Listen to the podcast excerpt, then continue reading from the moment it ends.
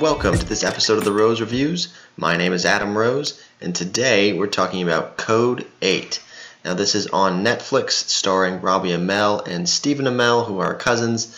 And this movie is about a post apocalyptic kind of futurist uh, world where people have powers and people don't have powers, and the people who do have superpowers of some kind are kind of blacklisted or kind of looked at lesser than um, people. And uh, this is an interesting film because it was actually started on GoFundMe years ago and has been, you know, put through that, was funded by the people, and then was put out on a couple different platforms. And then I think they just got a deal with Netflix recently. And timing worked out to where uh, during this pandemic and people are staying home, they got to release their film on Netflix. And uh, it's been the number one movie in the world for a while. Now it's number two. So it's been very, very popular. So I thought I'd talk about it. So, Code 8. Um, I actually funded this project, I think, in 2014, whenever the funding was happening. I gave it like 20 bucks. So, technically a producer on the film, so take that with a grain of salt. Um, but I watched this movie. I was very excited to see it. I watched on Netflix the other night, and uh, it was okay. You know, I was I was I was honestly a little disappointed it was one of those it's one of those movies that it has a lot of potential in it, but it just doesn't have the world building, the pristine behind it necessary to make this movie really shine, to make it really work. And I was a little disappointed by that. And again, specifically, um, I thought with the budget that they had for the movie, they actually did a really good job. Um, the acting in it overall pretty good. Pretty good overall. There's a female character who's kind of like a healer character in the movie that is just not good. Besides that i thought robbie amell and stephen amell who are really the, the faces of this movie they actually do a really good job um, starring in the film but the problem i think comes down to this is one it's short. It's like a 90 minutes maybe. And there's a lot of story to tell and there's a lot of world to build out.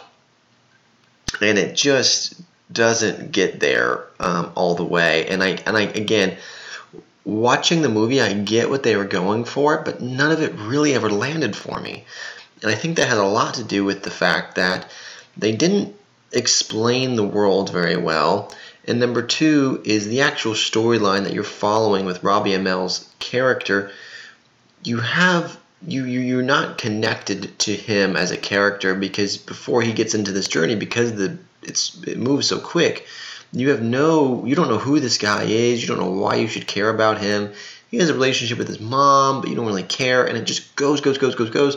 And then he's making all these decisions and i just don't know how i feel about him anymore and i didn't really know him before. So i was never really invested in the story or the world or the characters simply because they were never built out for me to care. Um, this is like a shell of a movie that has a lot of potential, but nothing, no meat to it really, which is sad because I really wanted to like this movie and I just came out feeling meh. I got to see some of my favorite actors in it that I like as people. I got to see this passion project and I, you know, and that was all cool, but there was just not much meat to it, sadly.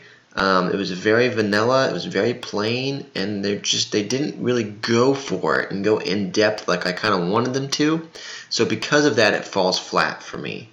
Um, I think it was enjoyable. It has some good visual effects, has some good action sequences, but nothing new to offer here. And again, I just wish they would have really gone for it instead of staying pretty safe and pretty plain with the script and really no world expansion um, at all or character development really. So I was kind of disappointed by that. So on a scale of 0 to 5, 0 being no roses, 5 being full bloom, I'm going to go 2.5 out of 5. I mean, it's not fresh for me, but at the same time, I enjoyed it for what it is.